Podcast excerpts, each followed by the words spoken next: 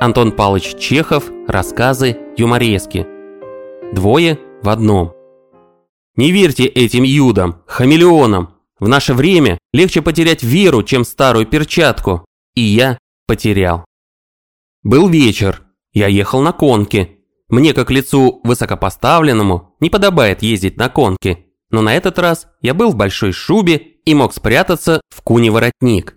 Да и дешевле, знаете. Несмотря на позднее и холодное время, вагон был битком набит. Меня никто не узнал. Куний воротник делал из меня инкогнито. Я ехал, дремал и рассматривал сих малых. Нет, это не он, думал я, глядя на одного маленького человечка в заячьей шубенке. Это не он. Нет, это он, он, думал я, верил и не верил своим глазам. Человечек в заячьей шубенке ужасно походил на Ивана Капитоныча, одного из моих канцелярских. Иван Капитоныч – маленькое, пришибленное, приплюснутое создание, живущее для того только, чтобы поднимать уроненные платки и поздравлять с праздником. Он молод, но спина его согнута в дугу, колени вечно подогнуты, руки запачканы и по швам. Лицо его точно дверью прищемлено или мокрой тряпкой побито. Оно кисло и жалко, Глядя на него, хочется петь лучинушку и ныть. При виде меня он дрожит, бледнеет и краснеет. Точно я съесть его хочу. Или зарезать. А когда его распекаю, он зябнет и трясется всеми членами.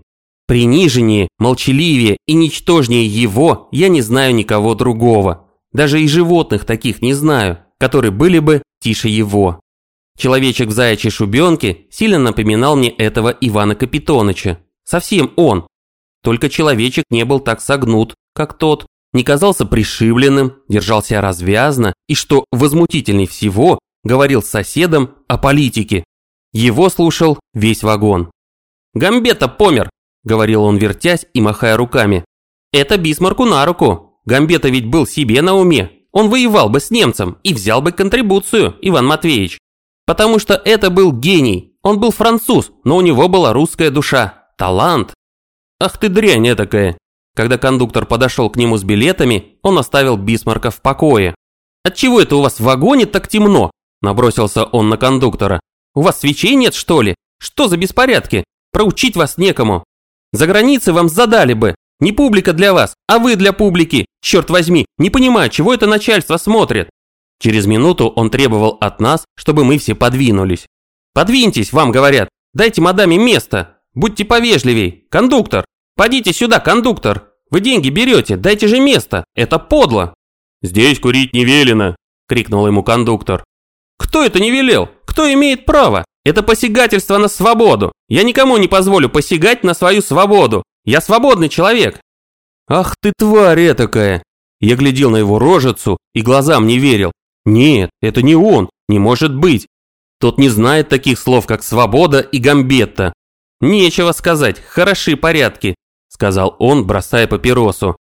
«Живи вот с такими господами, они помешаны на форме, на букве, формалисты, филистеры, душат». Я не выдержал и захохотал. Услышав мой смех, он мельком взглянул на меня, и голос его дрогнул. Он узнал мой смех и, должно быть, узнал мою шубу. Спина его мгновенно согнулась, лицо моментально прокисло, голос замер, руки опустились по швам, ноги подогнулись. Моментально изменился. Я уже больше не сомневался. Это был Иван Капитоныч, мой канцелярский. Он сел и спрятал свой носик в заячьем меху. Теперь я смотрел на его лицо. Неужели, думал я, эта пришибленная, приплюснутая фигурка умеет говорить такие слова, как «филистер» и «свобода»? А? Неужели?